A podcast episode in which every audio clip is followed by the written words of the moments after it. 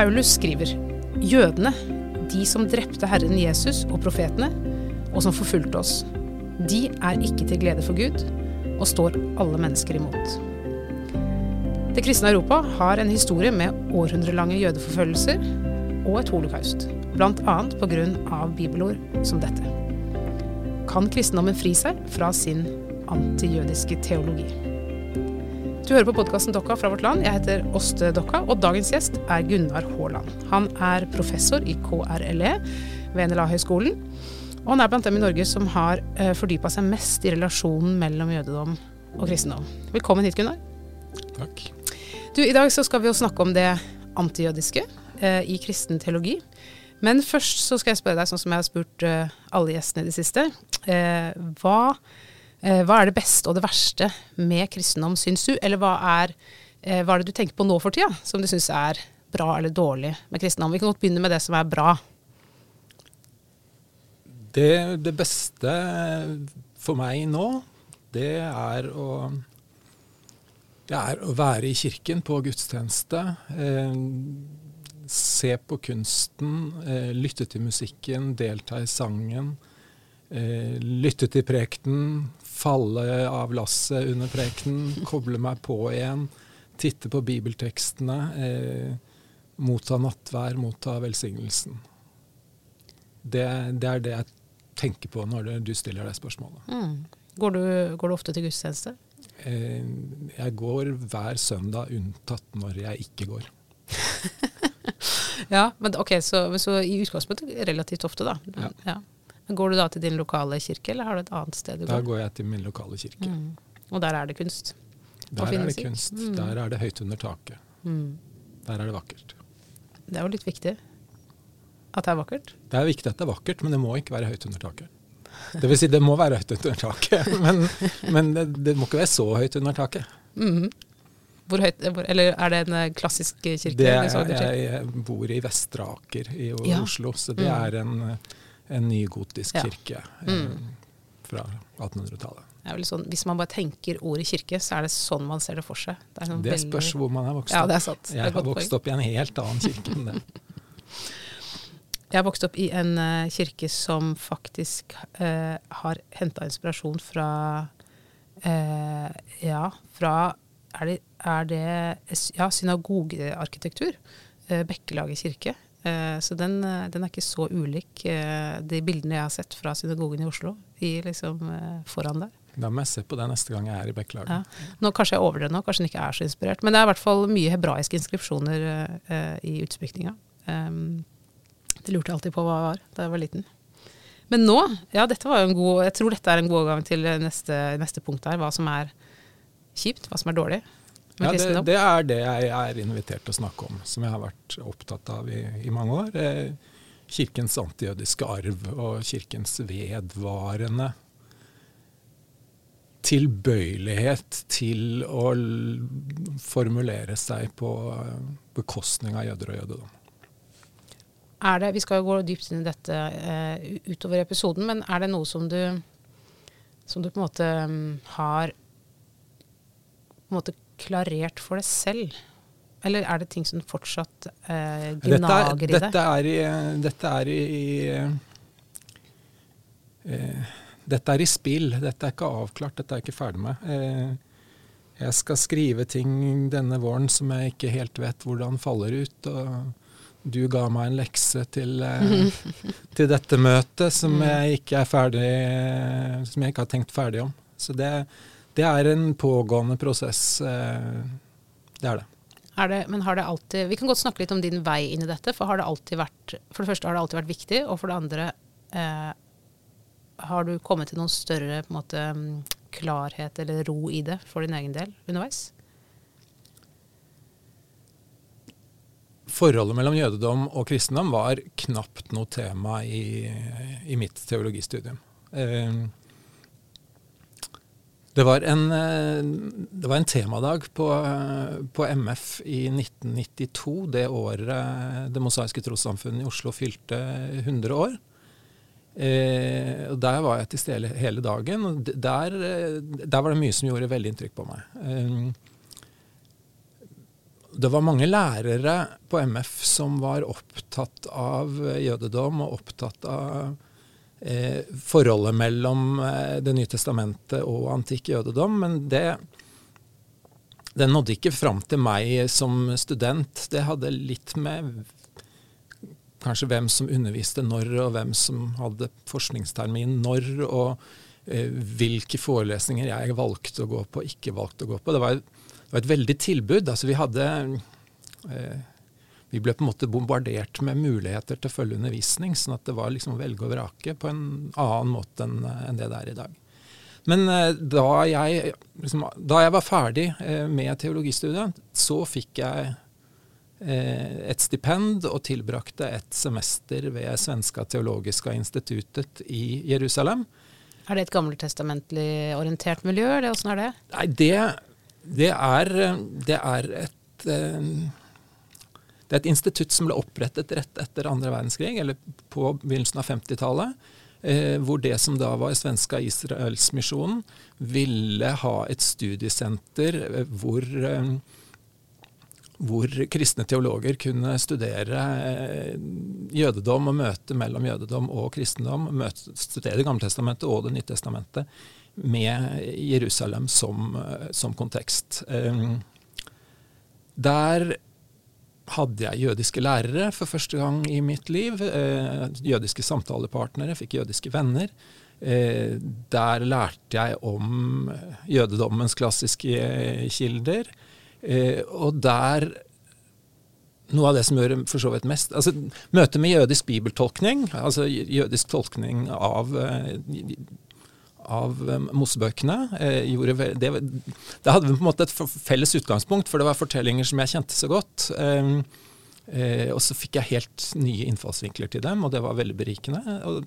Men vi jobbet også da med, med en av de svenske lærerne med, med Det nye testamentet. og eh, fikk helt nye perspektiver på, på en del nytestamentlige tekster. Eh, fikk på en måte tyngdepunktet flyttet. Jeg pleier å si at jeg dro til eh, Jerusalem som, eh, som eh, kristen, og jeg kom hjem som hedningkristen. Altså det var skjedd en slags sånn tyngdeforskyvning, hvor jeg på en måte så at, at her er vi vi er på en måte gjest i noen andres hus. Vi, er på besøk, vi øser av noen andres kilder.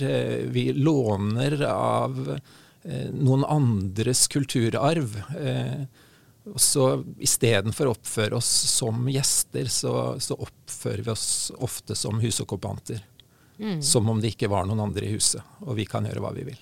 Er det en sånn, er en liten avsporing, men er det en, eh, en holdning du møtte hos jøder du ble kjent med der eller seinere, at kristne liksom rasker til seg ting fra deres arv og bare bruker det som de vil? At er, man kan bli litt irritert av det? Nei, jeg, egentlig, jeg kan ikke si at jeg har møtt den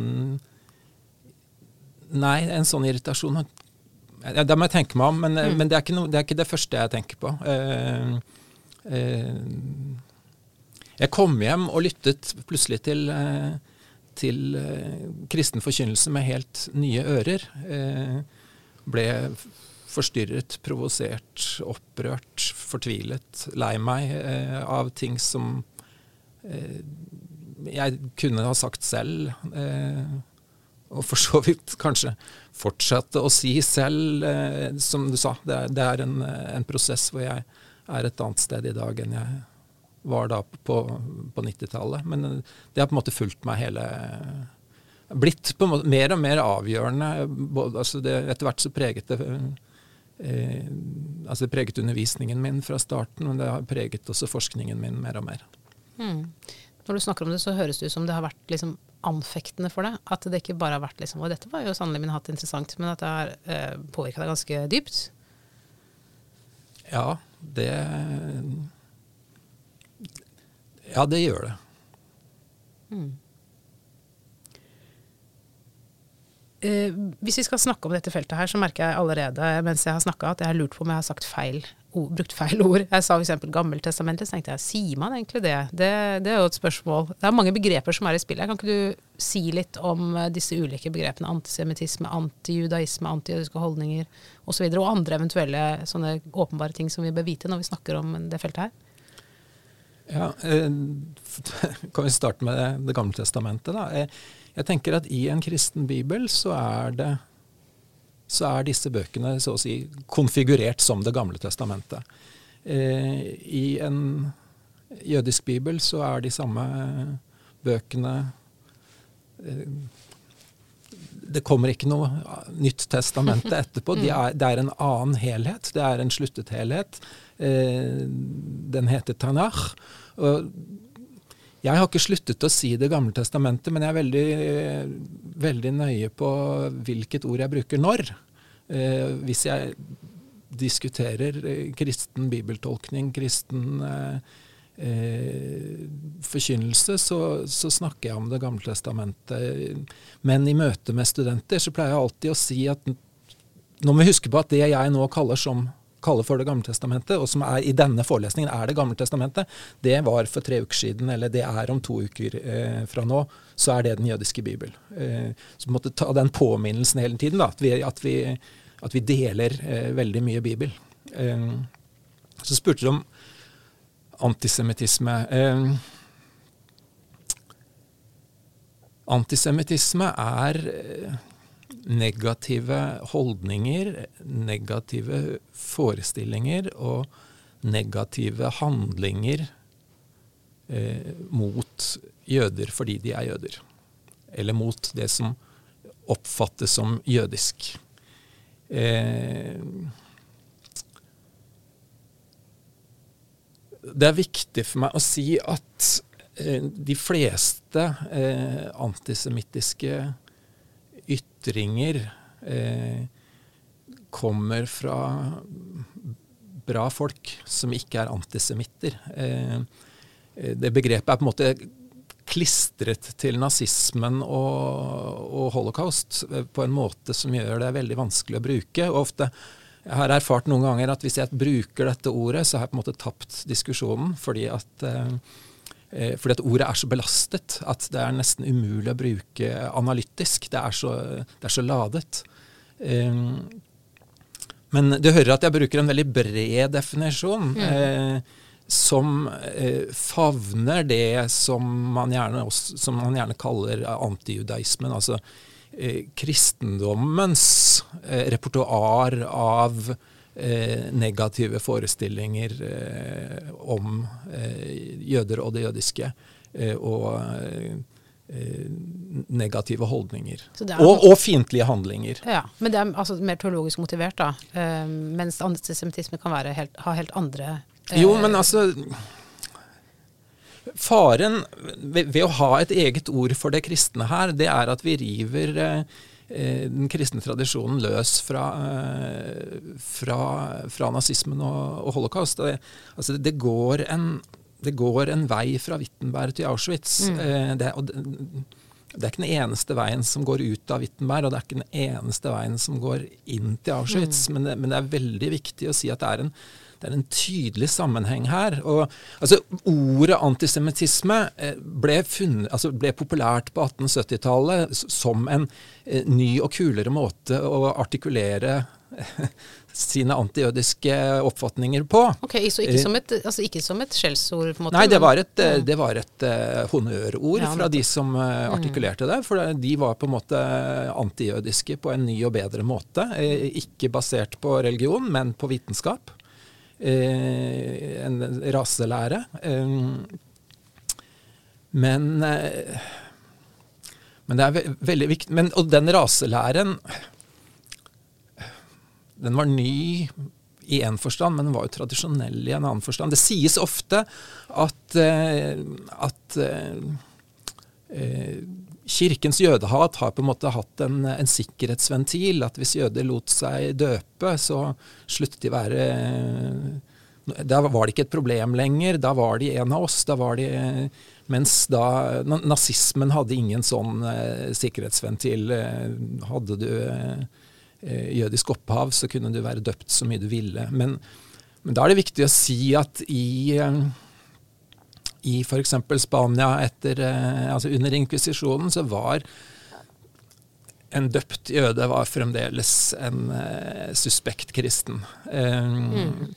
Sånn at den tanken om at det sitter noe Ikke genene, for det, den, det begrepsapparatet hadde det ikke for 500 år siden, men altså at det sitter noe i, i arven, noe i naturen. Så sånn sett så er det en krist, altså det kristne jødehatet er eh, ligner mer på den moderne rasebiologiske antisemittismen enn vi liker å tenke oss, og motsatt. altså nazismens antisemittisme, den var ikke, det var ikke bare, den var ikke basert på denne kvasivitenskapelige vitenskapen. Den var, den var, like mye mytologisk, den var konspirasjonsdrevet.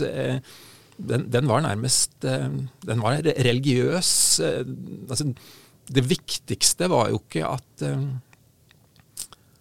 at jødene var undermennesker. Det viktigste var at de var fiender. De var farlige. Det var de eller oss. De var en, eh, de var en trussel mot, eh, eh, mot, vår verden. Um, så, så, jeg er egentlig ikke så veldig glad i ordet antijudaisme, for det opplever jeg lett brukes til å hva skal jeg si, til å plassere kristendommens tradisjon et annet sted. Altså på en måte sperre veien mellom Wittenberg eller mellom Roma og, og Auschwitz. Da. Ja. Um, ja, og, det, og det, det, gir mening, for jeg tenker at det er veldig Det er vel ikke forsvarlig å snakke om disse tingene her uten å ta hensyn til den historien eh, som vi har i Europa. Eh, og det blir jo fort resultatet hvis man bare snakker om antijudaisme uten å på en måte tenke at det har noe med antisemittisme å gjøre. Eh, ja, skal, Et lite eksempel. Ja. Det, det, glapp for meg i stad. Men, mm. men det er en god lederartikkel i Vårt Land nå for noen få uker siden eh, som hadde formuleringen eh, at vi må være på vakt mot det, eller noe sånt. Eh, antisemittisme og antijudaisme i samfunn og kirke. Og da eh, leser jeg det sånn at da blir på en måte antijudaismen i kirken noe litt annet enn antisemittismen i, i, samfunnet. Derfor så, derfor så, bruker jeg ordet antisemittisme med tilbakevirkende kraft. Eh, akkurat som vi bruker ordet religion med tilbakevirkende kraft. Vi snakker om religion i antikken, selv om det fantes ikke noen tilsvarende forestilling om religion i antikken. Jeg bruker antisemittisme om, eh, om jødeforfølgelser og eh, alle mulige antijødiske forestillinger som eh, som levde og blomstret i, i kirken i høymiddelalderen. Det betyr at eh, hvis vi skal følge din måte å snakke på, så gjør vi i hvert fall ikke noe galt i å bruke ordet antisemittisme. Eh, da er vi på trygg grunn. Ja, Bortsett fra at som sagt, at med en gang du bruker det mm. konkret, ja. så blir det Så, så jeg, bruker, jeg, bruker, ordet antijødisk. Ja. Eh, mm. eh, men jeg liker ikke ordet antijudaisme, også fordi det er jo ikke noe ordentlig ord. Det er for så vidt ikke antisemittisme heller, for det er jo ikke en eller annen semittisme som man er mot. Akkurat, altså Er du antikommunist, så er det mye tydelig. Altså antikommunisme. Eh, ja. Eller antiliberalisme. Mm. Eh, mens både semittisme og judaisme er i seg selv rare ord. Ja, ja. godt poeng. Ja, det er språknerden som slapp løs. Men nå skal vi prøve å konsentrere oss om de teologiske aspektene ved det antijødiske. Um, og det er jo interessant, uh, for som vi har nevnt, så, så, så har vi mye felles uh, tekst i, i uh, vår tradisjon. altså kristne og jøder sammen. felles mytologi. felles fortellingsunivers. Mye felles etikk. men så er det likevel ting som er ulikt mellom oss. Um, og Jesus var jo jødisk eh, Paulus var det. Um, og så skjer det likevel et eller annet med først Jesus, og ikke helt upåvirka av hva som skjer med Paulus. Eh, så får det en ny eh, aksentuering, i det minste, eh, og kanskje til og med noe mye mer. Men jeg, jeg, tror jeg har hørt deg si at det kanskje ikke skjedde så mye nytt egentlig med Jesu forkynnelse. Eh, stemmer det, og i så fall, hva mener du med det?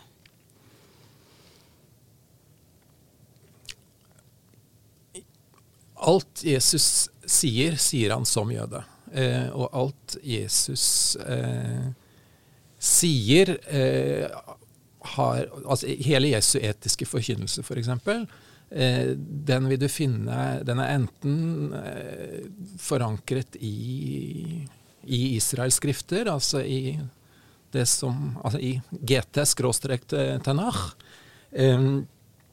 Eller du kan finne paralleller i eh, i andre jødiske tekster fra samme tid, eller i jødiske tekster som er, som er litt yngre. Så, altså Jesus, eh, Jesus, sier aldri noe ujødisk. Um, uh, så er, en, så er det en prosess som gjør at at det som starter som en jødisk vekkelsesbevegelse, ender som en eh, ja, Enkelt sagt som en, eh, en ikke-jødisk religion. Men det er, det er, en prosess som går, går over flere hundre år. Altså en, en, en, religion skapes ikke i et knips. Eh, det, det, gjelder også, også islam. Og det gjelder buddhismen. Eh, eh, så, så, det er klart, altså, i, i, dag er jødedom og kristendom uh, forskjellige ting. Men kristendom og kristendom er veldig forskjellige ting også. Mm. Jødedom og jødedom er veldig mm. forskjellige ting. Vi har, som du sier, veldig mye felles. Og Ta et eksempel. Uh, nylig avdøde dronning Elisabeth sa en gang i en tale Hun refererte til eh, nestekjærlighetsbudet, altså som Jesus har lært oss. Eh, du skal elske din neste som deg selv. Eh, men det var jo ikke noe Jesus fant opp. Dette var jo noe Jesus hadde lært fra, ja, fra tredje Mosebok 1918. Mm. Eh, men for henne så var det Jesu undervisning. Ja, For hun har jo lært av Jesus? Hun har lært av Jesus. Eh, men eh, som kirke må vi være bevisst på at dette var ikke noe Jesus eh, kom med. Og som kirke så må vi Altså det å drive sammenlignende religionsvitenskap på prekestolen er en veldig krevende øvelse. Eh, for da er på en måte premisset at eh, Eh, altså, Premisset er det samme som konklusjonen, nemlig se så mye bedre vår, eh, vår tro er. Altså, jeg har hørt sånne ting som at eh, som jeg ikke reagerte på som ungdom. At ok, det blir sagt at kristendommen er nestekjærlighetens religion. Ja, mange andre religioner er også det. Men kristendommen er fiendekjærlighetens religion, og den er det ingen som matcher. Jo, Jødedommen i antikken hadde en tydelig fiendekjærlighetsetikk. og, eh, og jødedommen i dag har en eh, si, visjon for hvordan alle mennesker over hele verden kan, eh, kan leve et meningsfullt liv i, en, i relasjon til Gud. Alle andre religioner handler om at mennesker klatrer opp til Gud. Eh, kristendommen handler om at Gud kommer ned. Altså alle sånne forenklede sammenligninger, eh, de, de, tenker jeg at vi må pirke, eller egentlig punktere. Eh, jeg hørte en gang et foredrag av en, av en rabbiner i Jerusalem da jeg studerte der litt senere, eh, som handlet om spørsmålet hvorfor eh, hvorfor onde ting hender eh, gode mennesker, og, og altså hvorfor går det den onde vel, og den rettferdige går det, går det galt. Uh, og denne rabbineren startet med et sånt religionsvitenskapelig sveip og sa noe om, uh, om hinduismen og karma, og noe om islam og inshallah. og og jeg fulgte med, liksom. Og så kom han til kristendommen. Og, så, og jeg, hadde ingen motforestillinger til det han sa om verken eh, hinduisme eller buddhisme eller islam. Så kom han til kristendommen, og så tenkte jeg men dette treffer ikke. Dette det treffer da virkelig ikke. Eh, og så landet jeg liksom på da, da, at enten så kan han veldig mye mer om kristendommen enn det jeg kan etter et gjennomført teologistudium. Eh, eller så er han helt på bærtur når det gjelder eh, kristendommen. Og da måtte jeg neste omgang spørre ok, kanskje det han sa om islam var like upresist, og det han sa om hinduisme og buddhisme var like upresist, men det slukte jeg rått, for, det stemte med mine forestillinger. Eh, og sånn, sånn er det, tror jeg, lett når vi skal, eh, skal begynne å, å, å, sammenligne oss uten egentlig å ha det faglige grunnlaget. Og Derfor så Derfor er det å liksom kontrastere eh, jødedommen på Jesu tid med Jesus, det er en veldig farlig øvelse.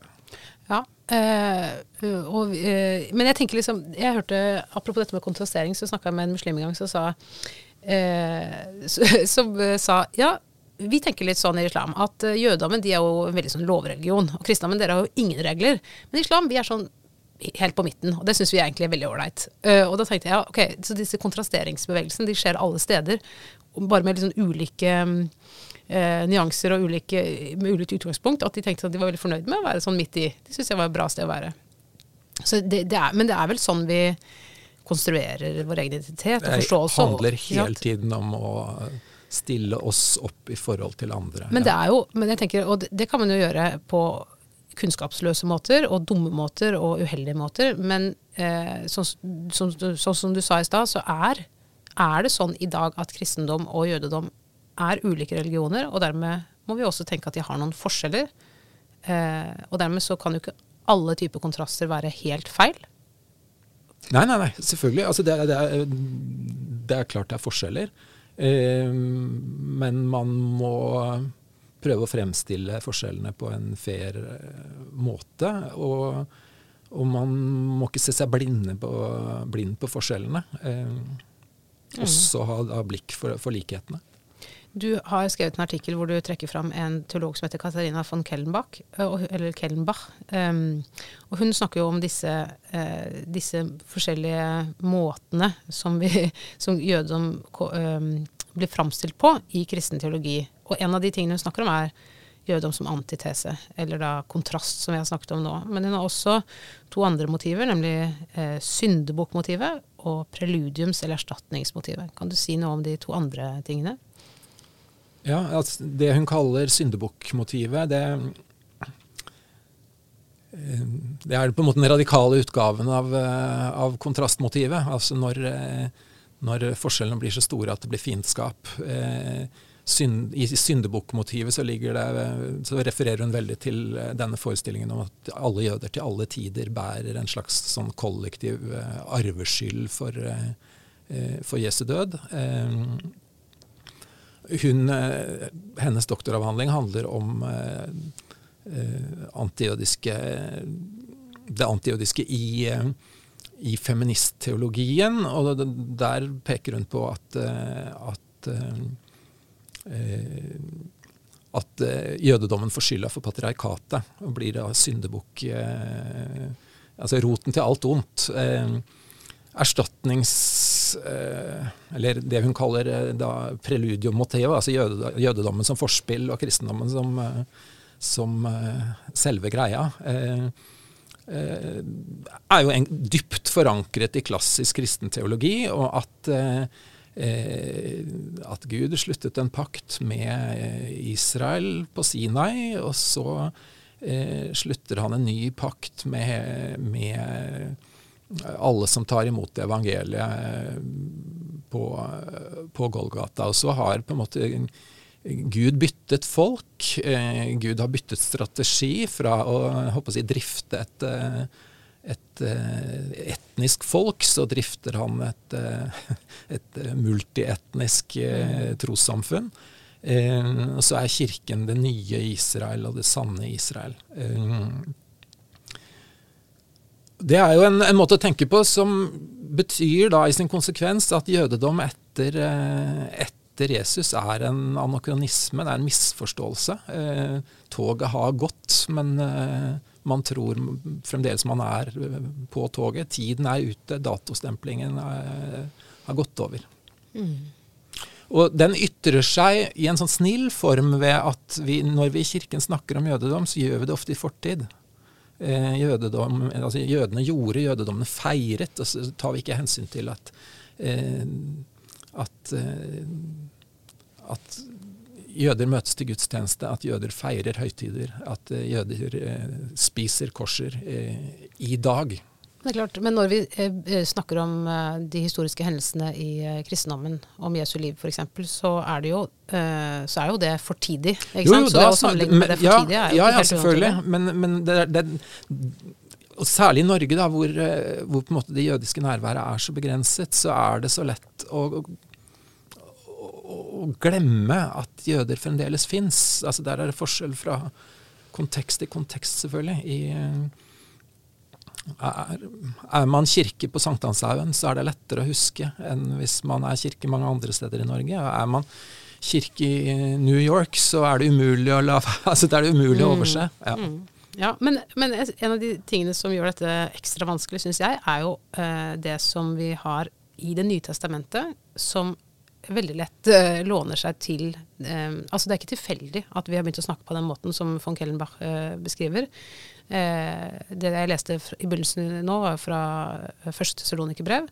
Um, og det finnes jo flere andre, altså ikke, ikke nødvendigvis så direkte utsagn om jødene, eh, eller judeerne eventuelt, hvis man skal oversette det litt annerledes, men også ting som f.eks. Eh, fariseerne, som jo er liksom en tegneseriefigur i store deler av Nytestamentet. Som liksom det eh, Jeg tror du skriver et eller annet sted om at de var sånn loviske petimetere, og eh, at, vi, eh, at det er liksom den forestillingen vi har av dem. Og, de, eh, og bruker dem hele tida for å kontrastere Jesu liksom, kjærlige, menneskesentrerte holdning til etikken osv. Um, men mm, så det ene spørsmålet er jo hva gjør vi med de tingene i Det nye testamentet som i seg selv antagelig er ganske problematisk, man ikke kan oversette seg bort fra eller eh, fortolke på en annen måte enn at her ligger det et eller annet som er ganske komplisert. Og for det andre, er det sikkert at ikke fariseerne var noen loviske petimetere? Og i så fall kan vi ikke kritisere dem for det. Eh, ja. eh, For det første så tenker jeg at eh, altså hvis vi leser Det nye testamentet som jødisk litteratur, så er Det nye testamentet gjennomsyret av den samme jødiske selvkritikken som den jødiske bibel slash Det gamle testamentet. Eh, det er mye godteri for eh, et eh, altså hva skal jeg si, En god antisemitt vil lett la seg oppbygge av både, altså, av både den jødiske bibel og, og Det nye testamentet. Mm.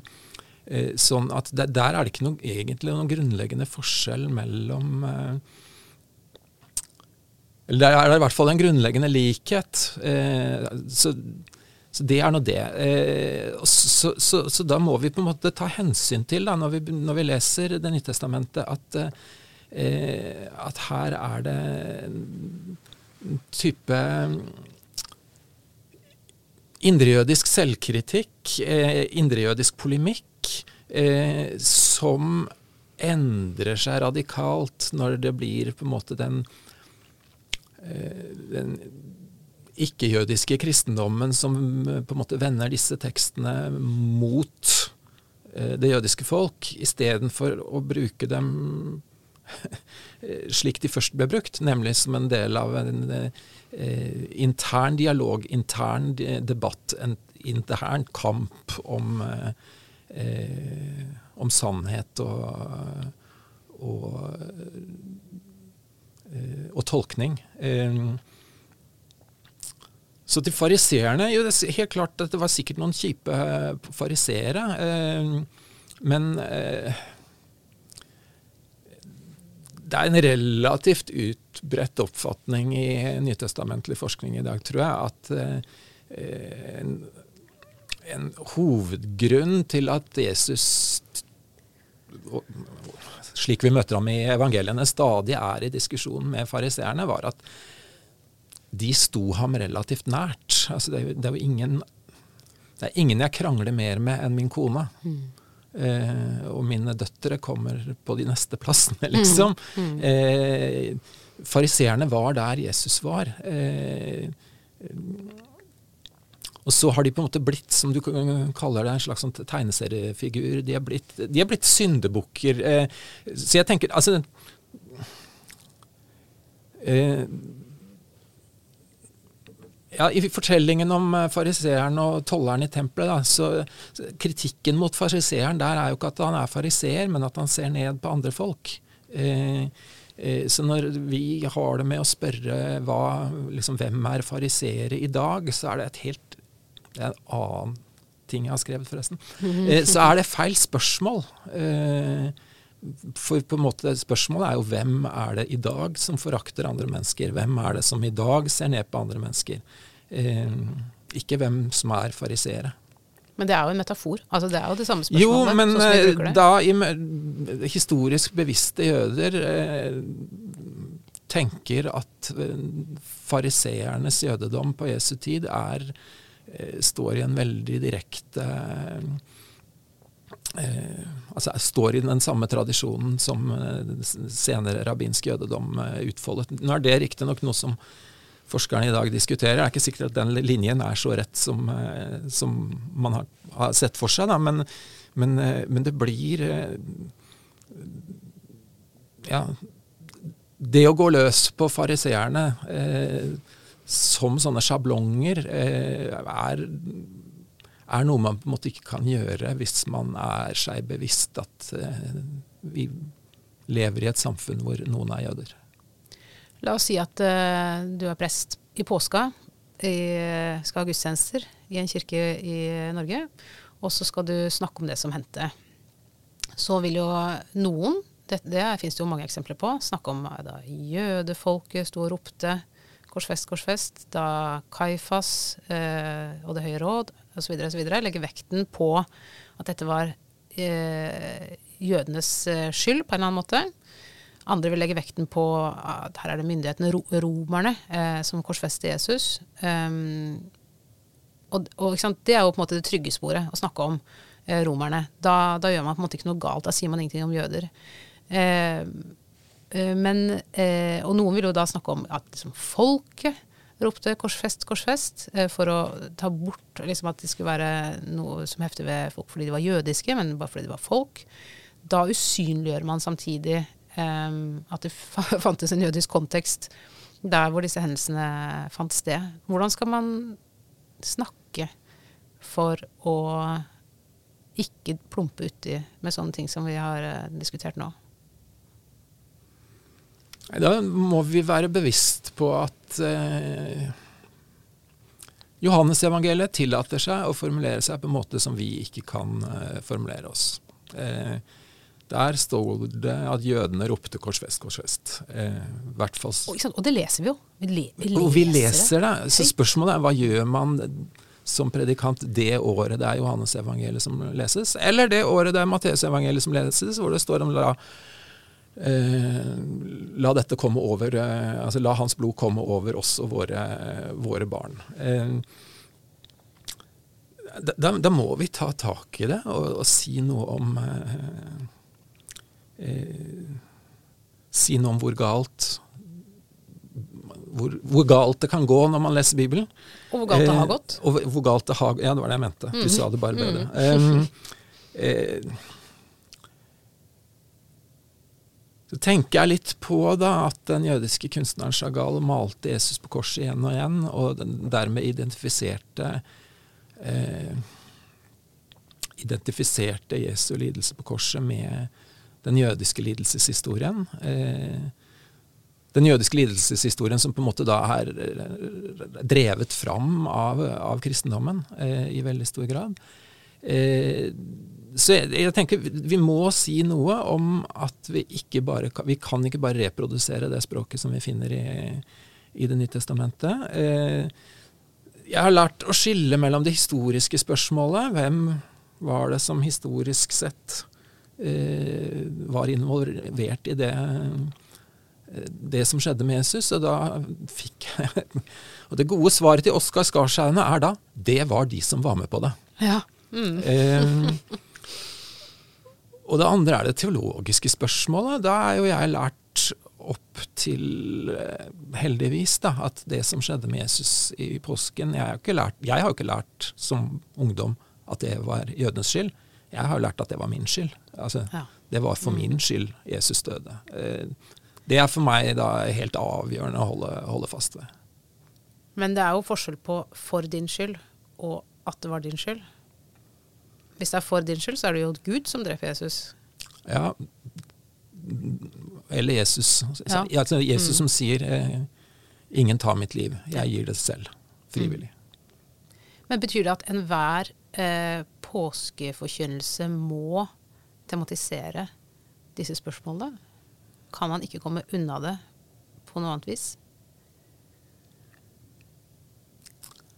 Jeg er tilbøyelig til å si at det må alltid være med, ja. Eh, det fins eh, flere som har skrevet om hvordan eh, kristen teologi skal forholde seg til disse spørsmålene. og En av dem er Christer Stendal, som er svensk og siden amerikansk eh, teolog. eh, som jeg faktisk har møtt i min ungdom. fordi da bodde familien min i Boston, og da ble vi invitert på lunsj hjemme hos eh, familien Stendal. Det var hyggelig. Men poenget er at han eh, lanserer tre prinsipper. Eh, det ene er la den andre definere seg selv. Det andre er sammenlign likt med likt. Og det tredje er gi rom for hellig misunnelse. Kan du si noe om det, og kanskje spesielt det siste. Hva er hellig misunnelse? Ja, det, er, det er det å tillate seg å, la seg fascinere, begeistre av det som er vakkert i, i, i andre tradisjoner. Den, det gjorde jeg vel da jeg var eh, som ungdom på besøk i eh, den lille hytta i skogen ved Bjørndal, som den gang var et jorde og eh, orienteringsterreng for meg. Men den hytta som da var buddhisttempel. Og jeg så alle disse Karma Tashiling? Karma Tashiling, som da var det gule huset på den ene siden av jordet, og hytta på den andre siden av jordet. Eh, eh, jeg tok bilder, jeg lot meg fascinere. Eh, og det samme gjorde jeg da i møte med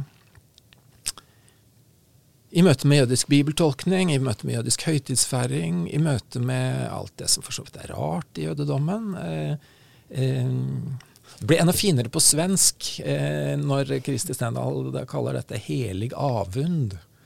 Eller holy envy på engelsk. Eh, ja, t- Tillate seg å la seg rive litt med eh, i møte med eh, med andre tradisjoner. Så har jeg litt lyst til å si noe om det med å sammenligne likt Mm. med likt også. ikke sant? For at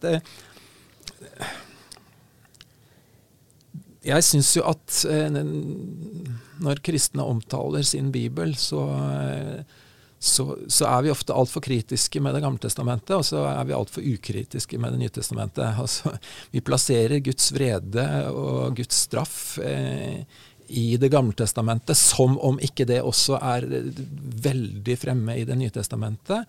Og vi plasserer Guds eh, kjærlighet, Guds omsorg, Guds tilgivelse i Det nye testamentet, som om ikke det også er veldig framme i, i, i det gamle. Eh, vi, vi kan ikke sammenligne eh, eh, Vi kan ikke sammenligne fortellingen om etnisk rensning i Josvas bok med bergprekenen. Det er ikke å sammenligne likt med likt. Mm. ikke sant? Altså Josvas bok eh, må, eh, må sammenlignes med korstogene og, og verdenskrigene de siste 110 årene. Eh, eh, vi kan ikke sammenligne korstogene med, med Salme 20, 23 heller. Mm. Ikke sant? Mm. Eh, vi må finne Vi må sammenligne eh, Ja, eh, finne f- f- rettferdige eh, sammenligninger som, eh, som Hvor det ikke er gitt på forhånd hvem som vinner. Og når Jesus selv sammenligner, han sier dere har hørt det sagt, men jeg sier dere, er det rettferdige sammenligninger han gjør? Ja, det var morsomt. Eh, eh, Fordi Den kontrasteringa ligger jo på en måte hele tida der. Ja, men Ja, men eh, Det finnes to menn på gresk. Ikke sant? Det finnes et sterkt menn og et svakt menn. Og når eh, Jesus sier dere har hørt det sagt, men jeg sier dere, så bruker han det svake mennet. Som kanskje kan oversettes med 'og'. Ikke sant? Dere har hørt det sagt. Og jeg sier til og med Dere har hørt deg sagt, men jeg kan dra det enda lenger og si. Ja. Det er jo det han driver med i eh, Jeg hadde en interessant runde med en gruppe lærerstudenter om eh, dette her i høst, hvor jeg, vi, vi startet med dette, dette, Denne passasjen i Matteus 5 kalles for antitesene. Eh, og da leses de altså som kontraster. ikke sant? Dere har hørt det sagt, men jeg sier det. Og så tok vi for oss én etter én, og så spurte vi er, det, er disse virkelig antitetiske. Um, og da falt den ene etter den andre, for de var ikke det. Det er snakk om å dra det lenger, det er snakk om å radikalisere, det er snakk om å le- legge lista eh, enda høyere. Unntatt eh, ett eller to steder hvor vi sier ja, her er det eh, her er det for så vidt antitetisk. Eh, Ja, hva, hva er det Hva i Mosebøkene her er det, er det Jesus siterer fra? Da spurte jeg. Og så fant vi ut nei, det var det jo ikke. Da var det ikke bibeltekst han kontrasterte eller Men andre ting som det, det var, Da var det andre jødiske eh, Ja. tolkninger i samtiden, ikke sant? Eh, eh, sånn at eh, Altså, når, vi, ta, altså vi må ta oss i at det, det å kontrastere, det går på autopilot. Mens det å se på sammenhenger og kontinuitet og likheter, det er vi ikke så godt trent til. Og så må vi øve opp den evnen. Men la oss nå si da at eh, ja, det Jesus først og fremst gjør, er å dra til eh, hardt. Altså Han velger seg noen ting innenfor den eh, jødiske opplæringa som han hadde rundt seg, som han syns er viktigst, ikke sant? Og så, og så drar han det til. Eh, det, det er jo en måte å forstå Jesu forkynnelse på. Eh, men vil vi ikke likevel da være ute i et type kontrasterende landskap når vi skal beskrive det? Um, Jo, men, men da kontrasterer vi ikke Da kontrasterer vi ikke eh, eh, Jesus med jødedommen. Ikke sant? For det kan vi ikke. Vi kan ikke, ikke, sant? Vi kan ikke sammenligne, vi, vi kan ikke sammenligne eh, metodistkirken med kristendommen. Eh, vi Ja. kan ikke Mm. sammenligne Mm. Arbeiderpartiet med politikk. Mm. Vi kan ikke sammenligne Messi med fotball. Ja. Vi kan sammenligne Messi med andre fotballspillere. Vi kan sammenligne Arbeiderpartiet med andre politiske partier. Eh, og vi kan sammenligne i, den tidlige Jesusbevegelsen med andre typer jødedom. Eh, men da har vi noen problemer. Da, det at Vi har ikke så god kunnskap som vi har om andre fotballspillere og andre norske politiske partier i dag. Eh, vi har de som skrev denne bevegelsen som skrev Dødehavsrullene, som var en veldig spesiell, kan du si, ekstrem bevegelse. Vi har fariseerne, men dem kjenner vi bare gjennom skriftene til Den eneste, den eneste fariseeren som har etterlatt seg noe skriftlig, er jo eh, selv. Det er Paulus. mm.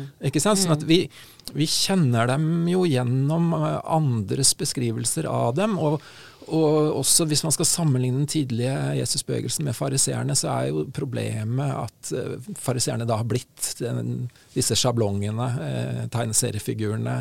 Eh, at de har, de har hatt et hardt liv i 2000 år, for å si det sånn. da.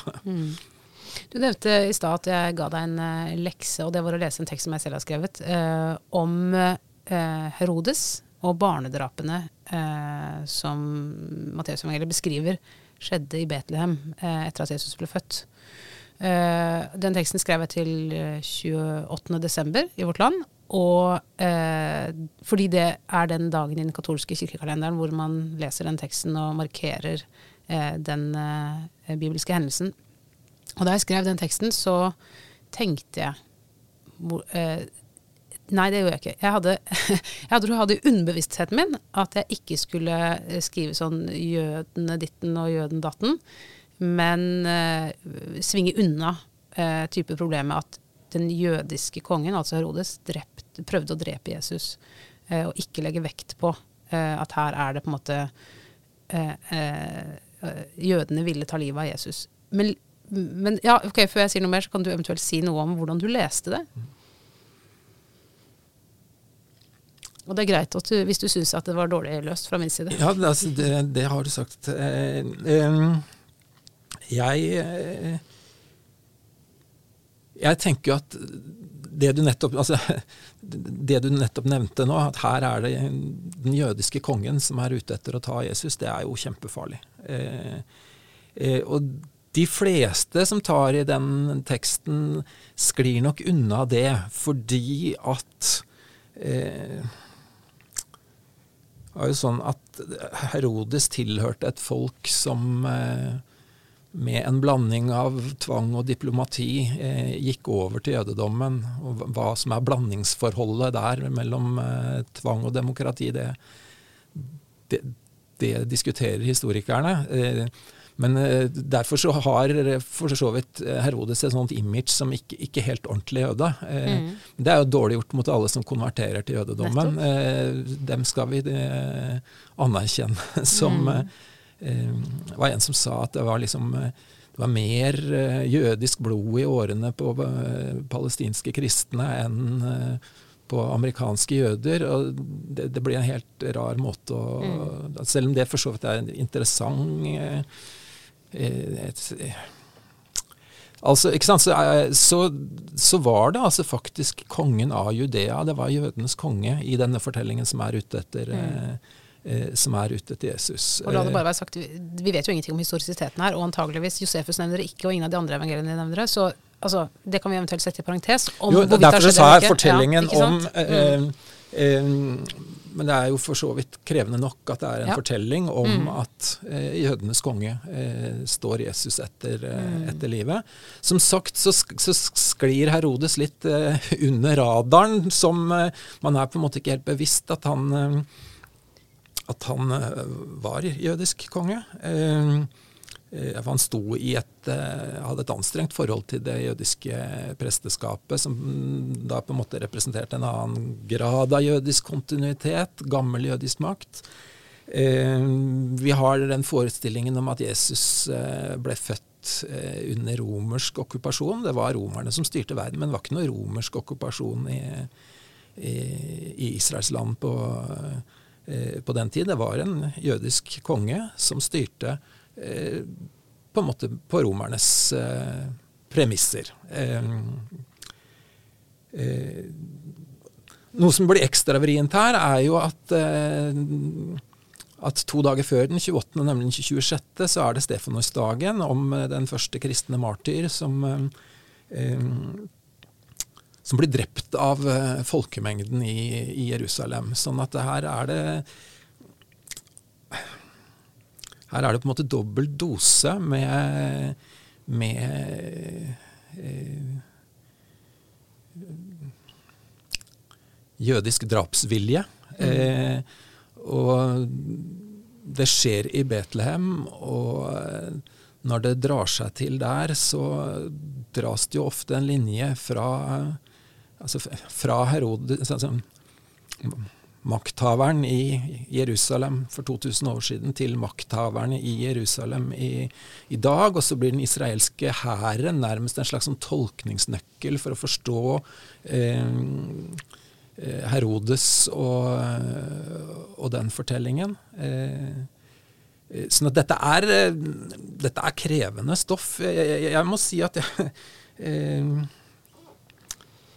jeg syns du kom relativt bra fra det. Ja, det, eh, det, er ett mm. sted hvor det blir eh, altså hvor du leker med ilden, og det er når du skriver at eh, at, de, altså at myndighet, jøde, myndighetene sto eh, ville drepe Jesus eh, fra start til slutt. Da, eh, og det Jeg sjekket et par barnebibler hvordan de bruker ordet jøde.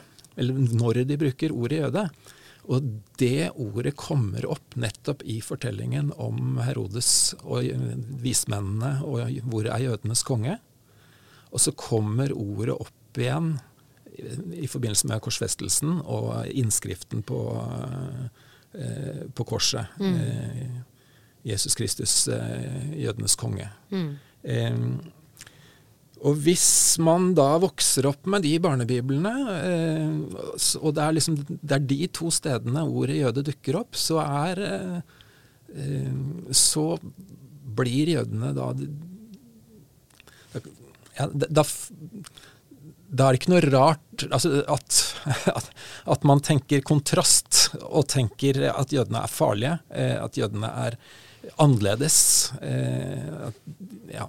Mm, og jeg tror, eh, Da jeg skrev dette, så tror jeg jeg ganske bevisst unnlot å skrive ja, f.eks. jødisk eh, konge, jø, jødiske myndigheter osv. Heller tenker at det, det, som er relevant her, er at, at, han var makthaver ikke hva slags religion eller eh, etnisitet han hadde. Eh, men, og det, det, kan man jo velge, men da har man igjen usynliggjort hva slags kontekst eh, vi har, tekstlig kontekst ja, vi har. Ja, du har usynliggjort konteksten, og samtidig så har du en undertekst som roper eh, høyt eh, likevel. Er, begge de to tingene skjer for så vidt. Men eh,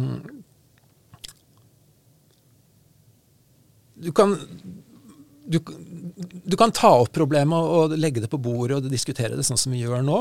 Eh, eller du kan formulere deg varsomt. Eh, det var, du skrev i en annen sjanger enn vi nå prater i. Mm. Eh, så jeg, ja, jeg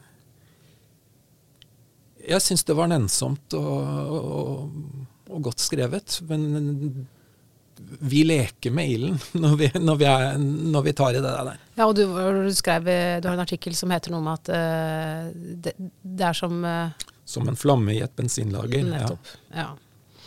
ja. Um, og noe av det som gjør det til et bensinlager, er nettopp den europeiske historien mm. med eh, jøder, eh, som jo er eh, noe man liksom Vi har satt i parentes i, for en stor del i denne samtalen, men det er jo ingen parentes i verdenshistorien på noen som helst måte, og det har å gjøre med disse tingene.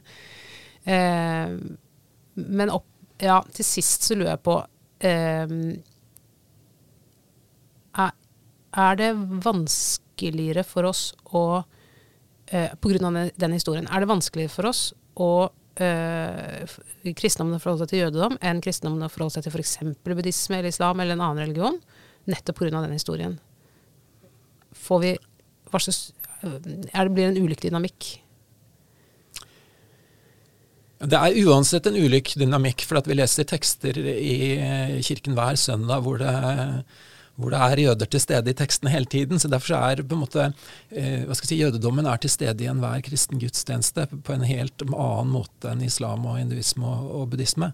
Eh, og så er selvfølgelig eh, det, historien eh, en jeg gjør dette enda vanskeligere. Eh, man må på en måte være forsiktig med hva man sier, men det skal man egentlig være uansett hvem av de andre man, eh, man snakker om. Men eh, eh ja Forholdet til jødedommen er noe kristendommen ikke, ikke kommer unna. Eh, og Derfor må vi jobbe med det og diskutere det. Derfor er, altså, det er jo på en måte et av de grunn, mest grunnleggende teologiske spørsmålene, tenker jeg. da, Men samtidig så, så gikk jeg gjennom et teologistudium uten at det egentlig var noe som brant.